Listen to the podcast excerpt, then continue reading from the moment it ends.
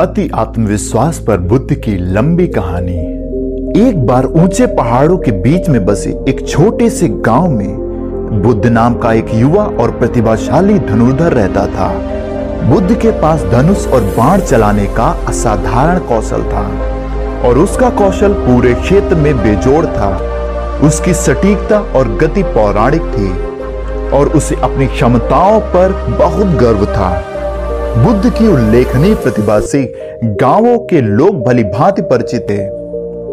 वे उसके अविश्वसनीय तीरंदाजी कौशल को देखने के लिए उमड़ पड़ते थे।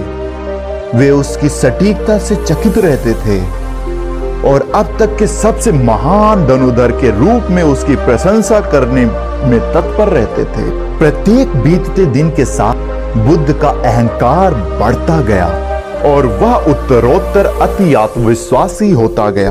एक दिन गुरु राजा नाम के एक प्रसिद्ध तीरंदाजी गुरु का गांव में आगमन हुआ।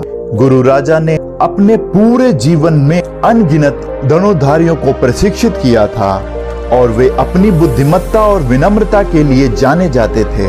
उनके आगमन की खबर बुद्ध तक पहुंची और वे गुरु राजा को चुनौती देने के प्रलोभन का विरोध नहीं कर सके।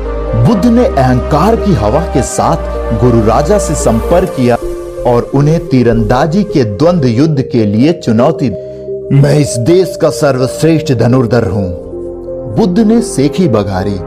मैं आपको एक प्रतियोगिता के लिए चुनौती देता हूं, देखते हैं कि कौन विजयी होता है।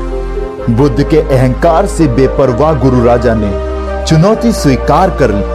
उन्होंने युवा तीरंदाज को विनम्रता का पाठ पढ़ाने के महत्व को पहचाना। प्रतियोगिता अगले दिन होने वाली थी और पूरा गांव तमाशा देखने के लिए इकट्ठा हुआ था। जैसे ही द्वंद्व युद्ध शुरू हुआ, बुद्ध ने आत्मविश्वास का परिचय दिया।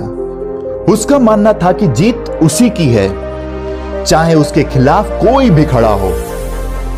उसके द्वारा छोड़े गए प्रत्येक तीर के साथ वह अजेय महसूस करता था।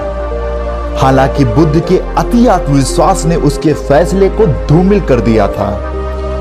दूसरी ओर गुरु राजा ने विनम्रता और फोकस के साथ प्रत्येक तीर से निशाना साधा। उन्होंने परिणाम के प्रति किसी भी लगाव को छोड़ दिया और अपने वर्षों के अनुभव और ज्ञान पर भरोसा किया। उनके तीरों ने अनुग्रह और सटीकता के साथ उड़ान भरी और हर बार लक्ष्य को प्राप्त करने में सफल रहे। जैसे जैसे प्रतियोगिता आगे बढ़ी, गुरु राजा की विनम्रता और फोकस को देखकर बुद्ध की सटीकता डगमगाने लगी, परंतु उसके अहंकार ने उसे अपनी गलतियों को स्वीकार करने और उनसे सीखने से रोका। इसके बजाय उन्होंने अपने घटते प्रदर्शन के लिए बाहरी कारकों को जिम्मेदार ठहराया। उसके तीर लक्ष्य को भेदने में असफल होने लगे। प्रत्येक तीर के साथ उसकी हताशा बढ़ती गई और उसकी एकाग्रता में बाधा उत्पन्न हुई। अंत में गुरु राजा स्पष्ट विजेता के रूप में उभरे। गुरु के कौशल और अनुग्रह से चकित होकर गांव तालियों की गड़गड़ाहट से गूंज उठा। बुद्ध वहां खड़ा था, उदास और दीन। उसका अति आत्मविश्वास चूर चूर हो गया।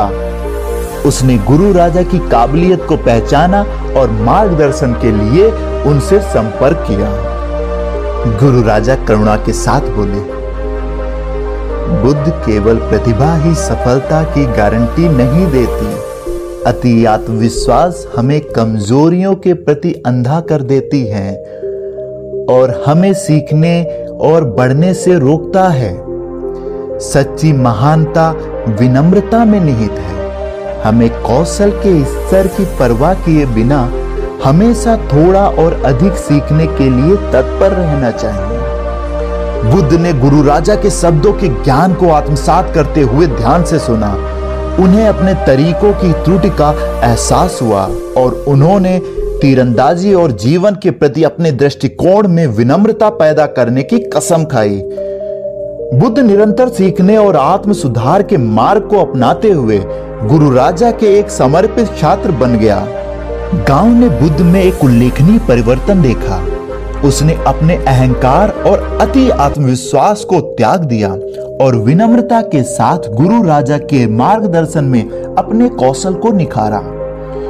बुद्ध अब न केवल एक प्रतिभाशाली व्यक्ति था, बल्कि अब वह एक महान धनुर्धर भी बन गया था। साथ ही वह गांव के लिए एक आदर्श बन चुका था, जो उन्हें आत्मविश्वास और अति आत्मविश्वास के बीच के सूक्ष्म अंतर और विनम्रता के महत्व को समझने का एक सफल उदाहरण बना। कहानी का नैतिक यह है कि अति आत्मविश्वास विकास और सफलता में बाधा बन सकता है। सच्ची महानता अपनी सीमाओं को पहचान कर सीखने और सुधार करने के लिए खुले रहने में निहित है। विनम्रता और दूसरों से सीखने की इच्छा किसी भी प्रयास में स्थायी सफलता प्राप्त करने की कुंजी है।